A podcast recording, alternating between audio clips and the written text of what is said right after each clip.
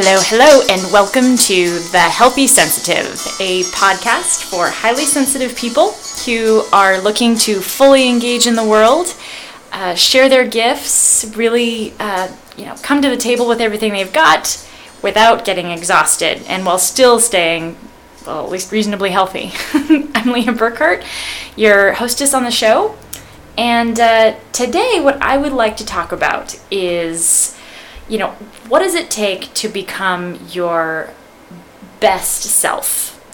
Your most self actualized self, your top of the mountain, best version, your version 2.0, 3.0, whatever. Um, this is something that I think highly sensitive people are particularly drawn to. Most of the conversations I have with any who identify as being highly sensitive uh, often are preoccupied with this concept of how do I become the best version of me? You know, how do I move in the world with grace, or how do I, uh, you know, they're they love this concept of you know a new idea, a new way of being. I'm pretty sure this isn't solely a highly sensitive person thing. I'm almost positive, in fact. It just so happens that most of the people I talk to who are also highly sensitive seem to be especially preoccupied with this concept. I want to be the best version of me that I possibly can. How do I do that without being exhausted? Because this is, I think, the challenge that highly sensitive people are really up against. It's not that they're unwilling to put in the work. As a rule, highly sensitive people are super conscientious beings. It's more an issue of how do I dare greatly as the Brene Browns of the world or the Teddy Roosevelts of the world implore us to do without falling flat on my face from sheer overwhelm. So, uh, what I would like to do is sort of break this down into steps. And I'm using as a framework for this Maslow's, I think I'm pronouncing that correctly, I never really know, uh, hierarchy of needs. I imagine a lot of you are probably familiar with it. If you're not, no problem. But really, what I, again, I want to set this up step by step. I'm going to do a very broad overview first of what the hierarchy of needs are. And then over the course of several weeks, I'm just going to kind of systematically go through each one and expand on it and touch upon it uh, in a way that specifically speaks to highly sensitive people. So, to start with, what are the hierarchy of needs? What does that mean? This is not just for highly sensitive people, to be clear. Maslow designed this for all of humanity. So this was his uh, that was his goal. So at the baseline, he formed the structure as a pyramid. So keep that in mind because in his mind, this it wasn't just like a, a, a series of boxes all getting placed together that could go sort of willy nilly in whatever order you, you wanted. He, in his mind, as he was placing this model, he really felt like each step, in, each step, you needed to have sort of on some level addressed the step before it. So, the foundational piece, if you want to become your best self, the first thing that all human beings need is to have their physiological needs met. And the physiological needs that he spent most of his time on uh, food, water, warmth, rest, recovery. So, if and I, perhaps you personally have known what it has felt like to be hungry. Maybe you've gone hungry. Maybe you've, if you've ever experienced true poverty, and you know what it is to not know where your next meal is coming from, or what I call American poverty, where perhaps you have a roof over your head, but you open up the refrigerator and you've got 50 condiments and nothing to put them on. so it's it's a little hard to be having a conversation with someone about becoming your best self when your stomach is rumbling. In fact, what Maslow would ar- argue is you can't do it. This does get a little bit tricky though because physiology is so um, multifaceted. So there are things in this pyramid that, in my mind, are physiological as well as ta- like as external, but we'll get there. Anyway, the next one up. So once you have food, you have water, you have shelter, the next one is safety, security. Uh, so safety and security could mean having a roof over your head, but it really is just like, for example, I might be well fed, I might have water, but I might also be living in a war torn country. When I'm living in a time and a place where there's that much uncertainty, I'm simply not going to be too concerned about whether or not I've reached, I don't know, my, my most self actualized version of me. I'm going to be concerned with okay, where are my people? Are they safe? Am I safe? Am I going to be okay here? And speaking of my people, that brings us to the next one up. Once you have a sense of, you know, your physical needs are met, your safety is, you know, I mean, no one's safety is ever guaranteed, but there's some uh, consistency, there's a reasonable expectation that you'll be okay. The next one up is a sense of belonging. We need other human beings.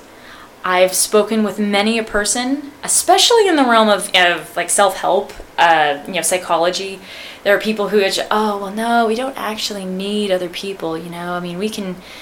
They go all all day about that, and that's just not how we're built. Maybe if you really and truly reached some sense of transcendence, perhaps you'd get there. I don't really know, but personally, for my own self and my own biases, I don't want to get there. Uh, as human, being a human really means having some connection with other other human beings. We need it. It's how we're built. So we need to know where our people are. Where is our tribe? Where am I, safe in the context of social gatherings? The next one up is esteem. So this can mean self-esteem, so a sense of uh, groundedness in my own uh, concept of me. So esteem can almost sort of be like how I'm placing my character in the context of a story. Do I see myself as a hero? Do I see myself as, you know, worthy? And how do I see myself in the context of the story that I'm building in my own life? Uh, but more broadly, it's it's about where you're placed in society. So, wh- what is your status? Do you feel like you have prestige? Do you have a sense of accomplishment in your life?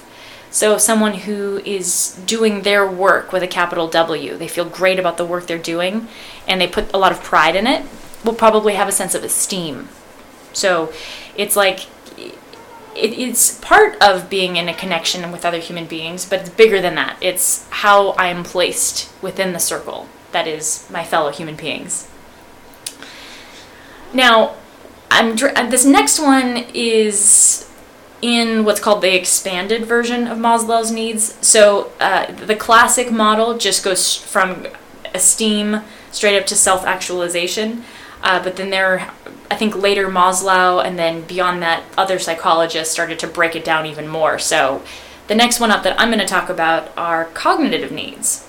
So just to kind of re- recap, you know, there's the physiological, then I need to feel safe then I need to feel like I'm connected. Uh, I need to have a sense of esteem or accomplishment, like I've got purpose. The next one would be cognitive needs.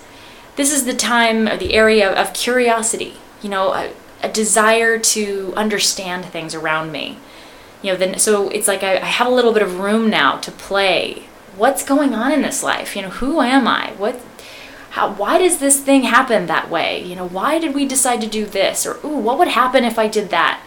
It's the need to understand and to grow.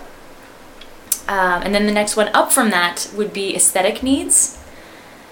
That's appreciation of beauty, of music, of art. It's taking some of the experiences that we have and trying to find meaning in it. You know, create beauty. To it, it's the appreciation of, you know, like if if we're in a war torn society, we're probably not going to be hiring a lot of artists. But once we're safe, you know, we're getting our needs met as a society, we're, we've got a sense of understanding of how we all fit in the context that is this group. We have a, a, a curiosity about things that sort of naturally leads to uh, the processing of the data we're collecting. And many people process that data in the form of art and the you know beauty how to create balance with all of this. And then we have self-actualization. So that's the sense of feeling like i've achieved my full potential. Uh, that's when i'm when you're a kid people ask you what do you want to be when you grow up? If you've reached self-actualization you're not asking that question anymore. Not because you're done now Because I'm like, oh, I made it. I wanted to be a veterinarian, and here I am. So I'm done. I can just go ahead and stop trying to grow. it's more you've you've a stopped worrying about it, and b you have a sense that moment to moment you're exactly where you need to be, and you're doing what you need to be doing. You've you've achieved your your full potential. You know, like every day, you're engaging, you're engaged, you're awake. That's self actualization. And that's not to say that self actualization will look the same every day. It's more about a state of being, of feeling in flow with your own life. And then finally, there's transcendence, which, you know, can be defined differently depending on who's doing the talking, but most people agree that transcendence is that place that you've reached when you're now in a position to help others achieve self actualization. So few people reach that status. I would I imagine, you know, most people who talk about this stage make references to such people as Jesus, um, the Buddha. Uh, they may talk about, um, you know, Martin Luther King Jr. You know, people who are in the realm of transcendence are no longer looking at the letter of laws that we put together. They're looking at the spirit of the laws that we put together. You know, they're seeing big pictures and they're saying, how can I serve? You know, I've I feel like I've reached my potential and now that I've reached it, how do I give back? How do I serve? This is the hierarchy of needs. And if you're a highly sensitive person, my hunch is that this is a, a, topic of interest for you. If you're not a highly sensitive person and this is of interest to you, well, then great, please join in on the conversation anyway. But this is not supposed to be about saying, oh, well, this is unique to highly sensitive people. Rather, what I want to do here is break down each of these steps and speak to it in a way that uh, is especially applicable to us HSP folk. And today, what I want to focus on is physiology. So, food, water, warmth, and rest. Each of these things is going to look different for different people. It just is. There are over 7 billion people on this planet. We eat in 7 billion different ways. We all drink water, so that's not really super special. Uh, but rest, the need for rest, it looks very different person to person. So, with a highly sensitive person, when they are trying to get their physiological needs met, here's their challenge. And I, I want to draw here from a book that I'm actually in the middle of reading. It's called Leaders Eat Last. It, it will seem like it's not related, but I promise I'll circle back. In the book, he talks about how, uh, you know, there are four chemicals in the brain that we associate with, um, I guess I'll say pleasure, joy, excitement. And the author, I'm just going to take a look here and see who was the author. Sinek, Simon Sinek, yeah, Simon Sinek, I hope I'm pronouncing his name correctly. And he broke those down further. And the four, oh, first, let me tell you the chemicals. The chemicals are endorphins, dopamine, blank, starts with an S, serotonin, and oxytocin. And so he bracketed these off into two different categories. There's sort of the self ish chemicals, and I don't think he actually meant that they were selfish, but more um, self interested, which are dopamine and endorphins. And then there are the selfless hormones that get raised when we're helping others. So that's oxytocin and serotonin. Um, anytime that we're achieving goals, we're moving forward on something we're excited about, every time we're, we're checking off things on our to-do list, uh, anytime we get a, a little zzz, you know, like a text message on our phone, uh, anytime we have food, dopamine kicks in. That's that pleasure center. It's pure, unadulterated, happy pleasure, excitement. The more challenging the task is that we've accomplished, the more dopamine kick we get. So that's why we get sort of a, a, a woo when we've graduated from college. And we might get a ah, from when we mark off a, something on our to do list. Uh, and then endorphins are what our body kicks up when we're trying to, uh, it, it's a painkiller, basically. So when we exercise and our endorphins start kicking in, endorphins are really useful for dulling the pain that exercise would ordinarily induce. And having those two things together, if we're if they're functioning on all cylinders, that's what sort of pushes us forward to achieve something, to go do something. The other two, serotonin and oxytocin, are more likely to get stimulated when we're engaged uh, with other people. So, uh, hmm. when you're holding your little girl, you know, she's crying in your arms and she trusts you implicitly to just, she knows that she can cry.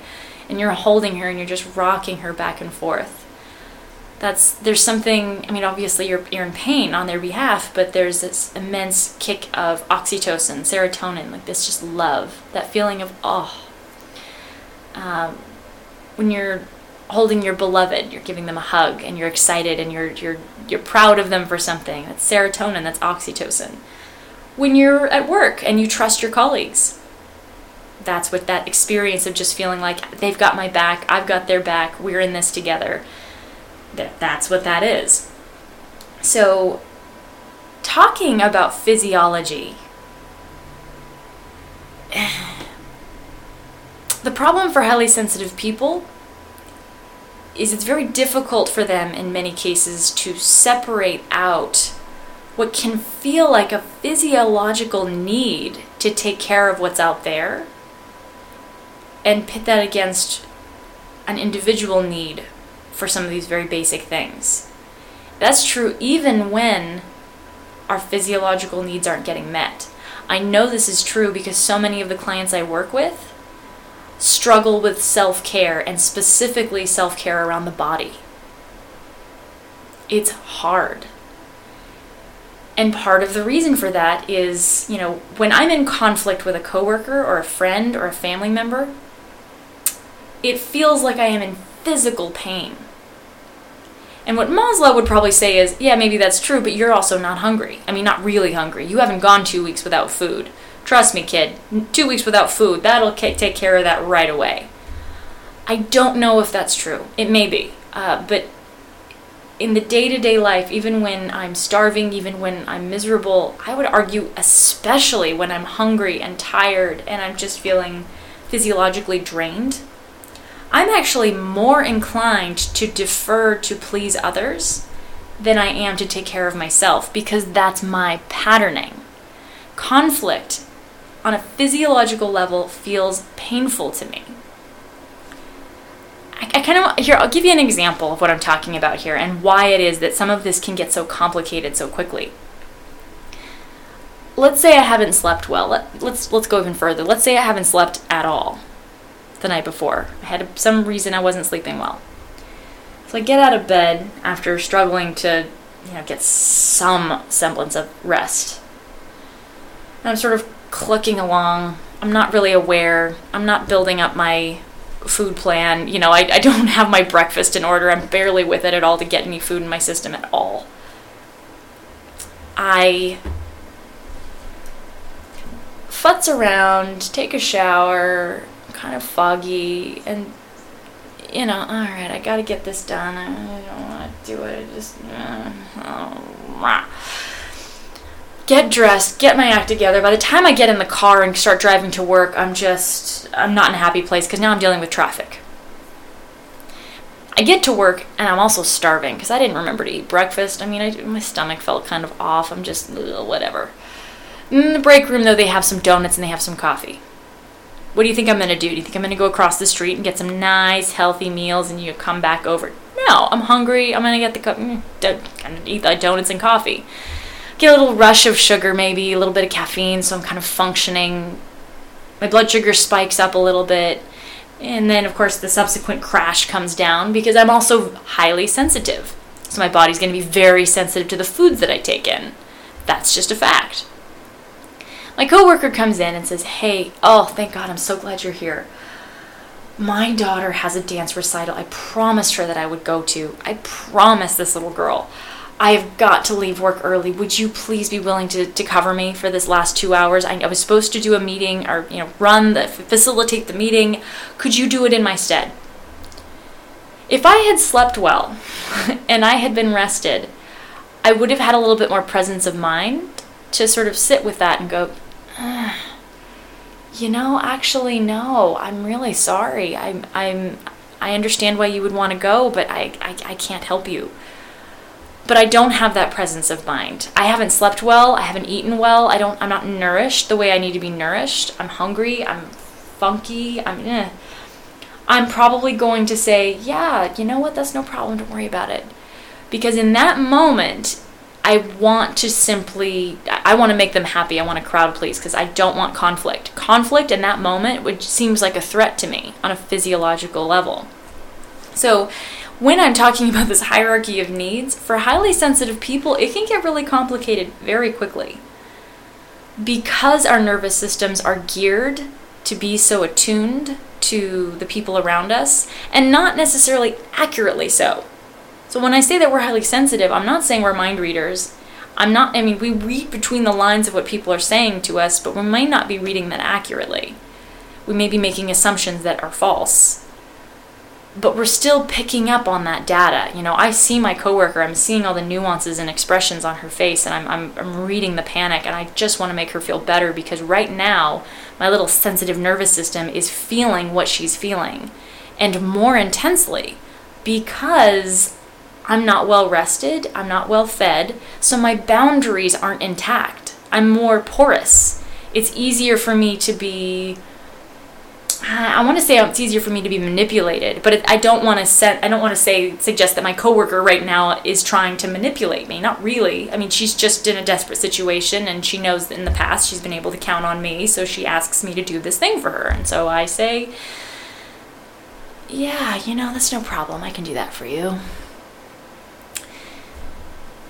And this is what I see come up for highly sensitive people over and over and over again. They forego their own needs on behalf of others because in those moments they weren't sort of set up to have a way, like a, a sense of capacity. Their capacity is low. And so counterintuitively, rather than saying no, I can't take on any more than what I'm doing already, they say yes more often because they don't have their boundaries up and intact enough to be able to discern when they should say no. It's cockeyed and strange, but if you're a highly sensitive person, I think you know what I'm talking about here. What I want to challenge you to do, if you're a highly sensitive person, if this pattern sounds familiar to you, I would like I want to invite you to play with this a little bit. And really key in to why it's so important for you to take care of the of, of the system, to regulate your system. When your system isn't regulated, you're more likely to continue the patterns that continue to disrupt your system and eventually eventually that makes it sound like it'll happen in a long time Qu- very quickly you'll get exhausted and you get into this trap where it's like I desperately want to help the world and I want to become my best self, but damn it, I'm just so exhausted. Why? Why? I want energy. I want you know, and a lot of times when I speak to you know people in this in this area, they'll say, "I'm you know I'm overweight and I'm I'm tired and I I feel stuck and I'm frustrated and I'm angry and I know I should be better. I know I should take better care of myself. I know that, and but but I have all these other things that's also vying for my attention and I also want to be an artist and I want to be I want to sing and I want to dance and I I want to reach transcendence and I want all of these things but I'm so tired like I just I'm exhausted how do I do all of this and so I if that sounds familiar to you if you want energy if you want to be your best self if you want to to reach that place of transcendence the way so many highly sensitives in particular want to do, you've got to start with your foundation. You have to start with your system. So, what does that mean for you specifically? I kind of want to break this down into bite sized, doable steps, things that you can actually do rather than just continue to talk in fluffy terms. A lot of what I'm going to talk about right now is going to be in the realm of, you know, food, nutrition, uh, as well as movement and then rest. So um, I'll, break this down step by step. so, first thing that you want to do try and avoid foods that are high in caffeine. Why did I jump straight there?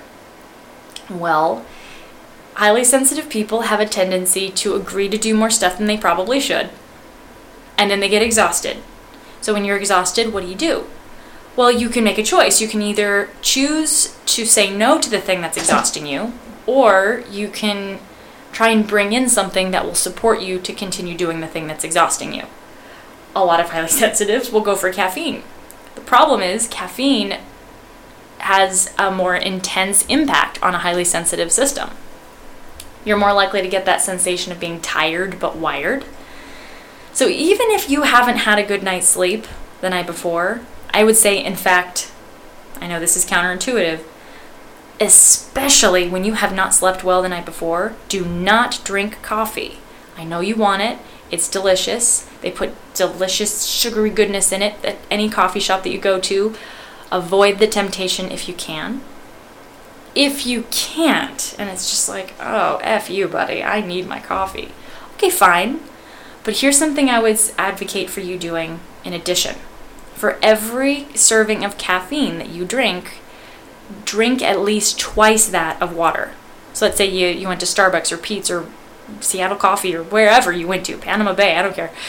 You have a nice 12 ounce cup and it's got whatever, maybe it even had milk and sugar and whatever added to it. So it's not even all coffee. I don't care. I want you to count that as a 12 ounce, you know, serving of a caffeine beverage. You need to now drink 24 ounces of water. So what you're trying to do there is support your system in detoxing it out. And if you want to even take it to the next level, let's say you want caffeine, you need a little bit of a kick, but you don't want that tired but wired sensation and you don't want the caffeine to be in your system so long that by 10 o'clock that same night you're still not sleeping. Very common with highly sensitive people, by the way. We don't do well with coffee. We're cheap dates. Uh, a better option would actually be green tea. Green tea's got this cool thing where if it has caffeine, but it also has L-theanine in it, you will not be quizzed on this later. Um, L-theanine is a calming agent. So that's part of why a lot of teas leave you feeling energized but still kind of grounded.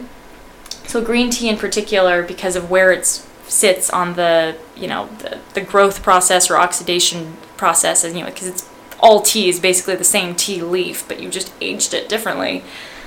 Green tea has the highest concentration of L-theanine, so it's a really nice tool to reach for so that you have that sense of feeling grounded even as you're energized. But once again, if you gotta have your coffee, just drink a ton of water. And speaking of water, in general, you would actually want to consume as much water as possible. Highly sensitive people tend to do particularly well when they're better hydrated. When we aren't properly hydrated, we crave food more often, especially when we're emotionally triggered because food is soothing.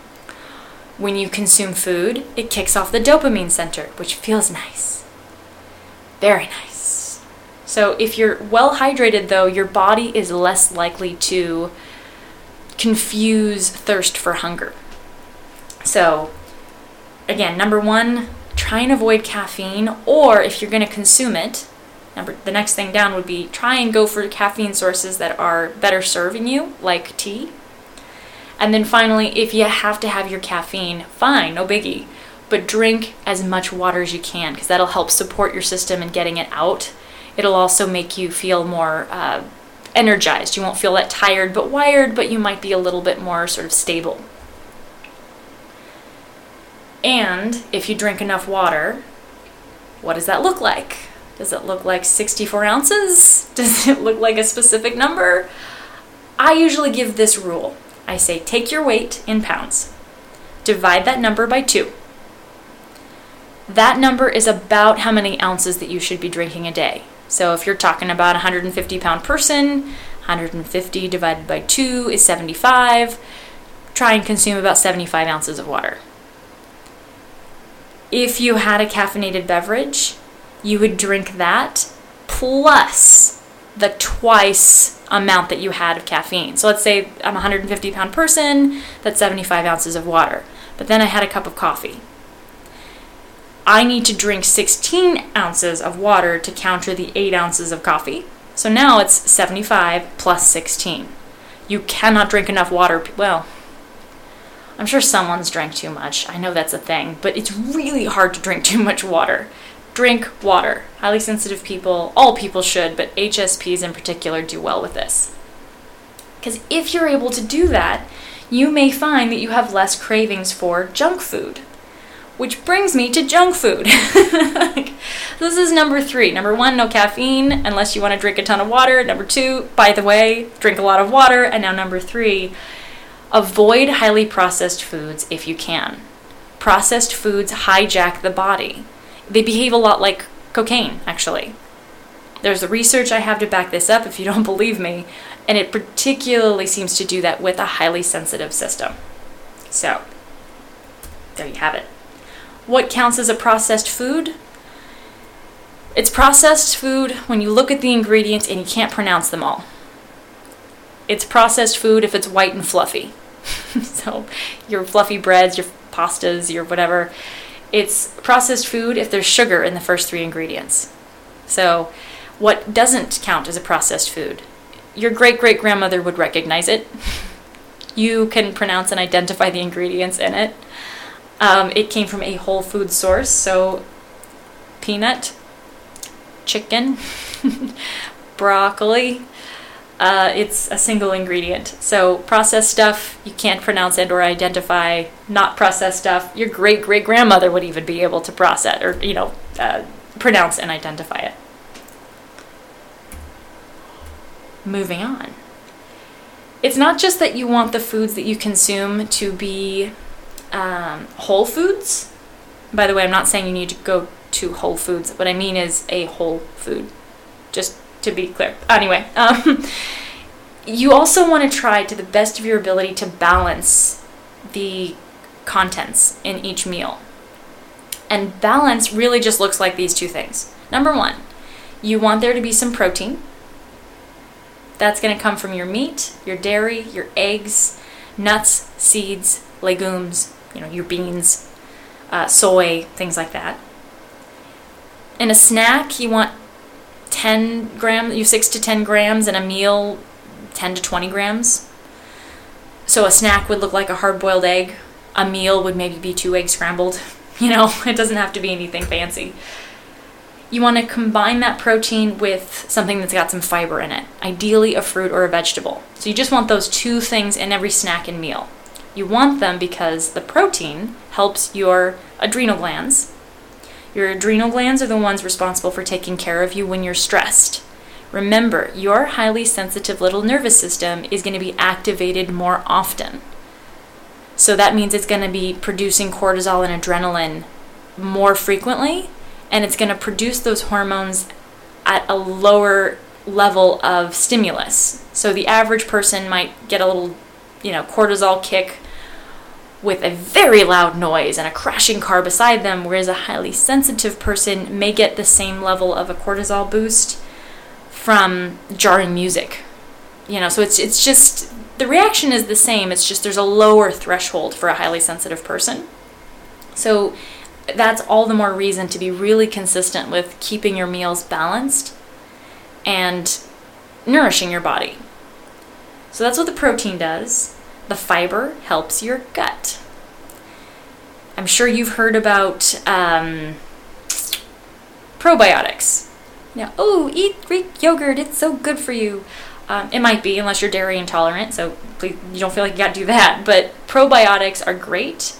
That's when you're consuming the actual friendly bacteria, and it reintroduces it into your belly and your gut then has a healthier balance of flora in it. The ecosystem is more resilient. And when your gut is in a better shape, you can better absorb the nutrients of your food. Your immune system is more resilient, and your gut brain connection is more attuned, intact. So, having a healthy gut flora is just, I cannot express enough how important it is. Things that disrupt that balance include processed foods. Remember, I said to avoid that. High sugar and high caffeine. Hmm, remember I mentioned that too. Stress. And remember, highly sensitive nervous systems are just more sensitive to stress. It's not the end of the world. It's not like, oh, well, then you're doomed. It's just, oh, it's true of you, so take care of you. So, fiber, I mentioned all that stuff about the probiotics. Fiber is what feeds the healthy bacteria in your gut. So, the protein helps your adrenal glands, the fiber helps your gut, makes you feel full and satisfied, and it helps keep your the ecosystem for, you know happy which means a better immune system and means more resilience to stress. So, yay, fiber. And that's, I'm trying to get, I get a sense of anything else I should talk about with regard to food. I think I'm just going to stop it there with food, otherwise, I'm going to go a little wild. The next piece I want to say for your physiology, you got to move. Highly sensitive people are more likely to get stimulated by stress. I've said this a number of times in the past. I'll keep saying it, and I've said it a number of times in this podcast. So, what takes away cortisol? Exercise. So, every time you move your body, what you're basically doing is using your stress to your benefit. So, if you're feeling tense, if you're feeling your muscles contract, if you're feeling overwhelmed, just pace. You don't have to be doing marathons out there, just move. This is actually one of the reasons why some of these pedometers they have out there now, I mean, my god, they can count your heart rate, they can tell you when you should be breathing, they can it's insane what these things can do. If you can't do a massive exercise regimen, you know, just get something like a pedometer and just get a baseline. How much movement do you get in a day right now? About how many steps do you get? and then let's say it's 2000 say you're only getting like 2000 steps a day okay so push it a little bit play with it try and get three try and get four you know just incrementally go up and just see where you're at now and gradually move it up you know it's not it doesn't you know, movement shouldn't be about punishment it's about release it's about play so move your body because every time you move your body what happens endorphins kick in. Remember, I mentioned that. Endorphins kick in, that, that relieves the sense of pain, of frustration, and a little bit of dopamine kicks in. So there's that. so you're taking care of that, phys- you're taking care of your system, you're regulating it. And when you do that, you're better able to navigate and, and connect and, you know, be your best self. You even though you're spending energy on movement, you're getting more energy on top, like in return. So don't feel like you have to go hog wild and running marathons. Just pace or move. Get a hairbrush out and dance to music and sing like it's your microphone. I don't care. Just whatever feels good. If you don't like, here's the hint best exercise to do, the one you like. That's all I'm saying. And the final one I'll say in terms of taking care of your physiology is rest. Rest is so important for highly sensitive people. It's important for everyone, but HSPs in particular, their little brains are processing a lot of nuance and data. And if you don't take a moment to breathe and rest and relax, you won't process it well. You're more likely to misread things you're more likely to uh, to get aggravated, um, stir up conflict when you when there doesn't need to be any conflict. You're more likely to to feel victimized when there's no need for that. So, what does rest look like? I don't know. Uh, it depends on you. But here's what I will say you want it to be something that you can focus on for an extended period of time with ease.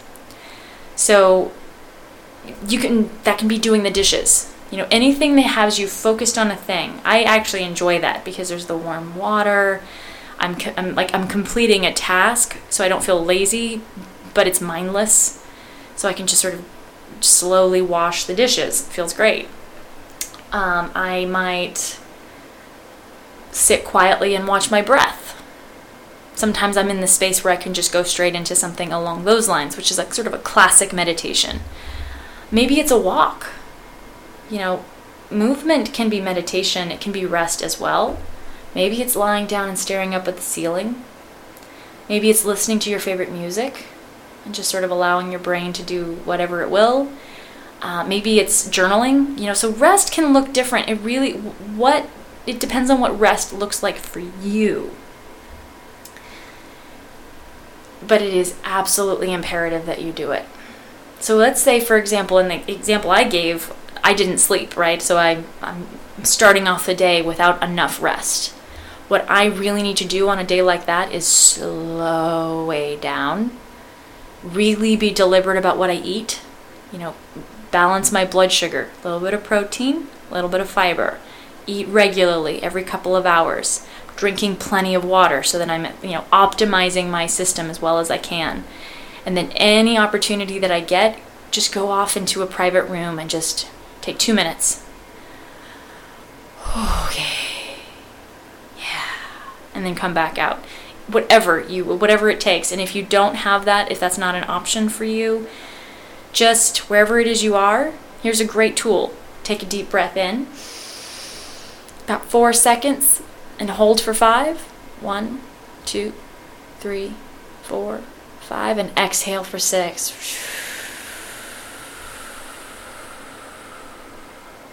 And just repeat that you know, even if you can't leave your desk or wherever it is you're working, if you're driving, whatever it is, you can't get out, just what just access your breath because that too can be a kind of rest. So, I gave a whole bunch of stuff today. a whole bunch. And it was all about getting in with the physiology and sort of working from that space. I can't say enough how important it is to, to regulate your system.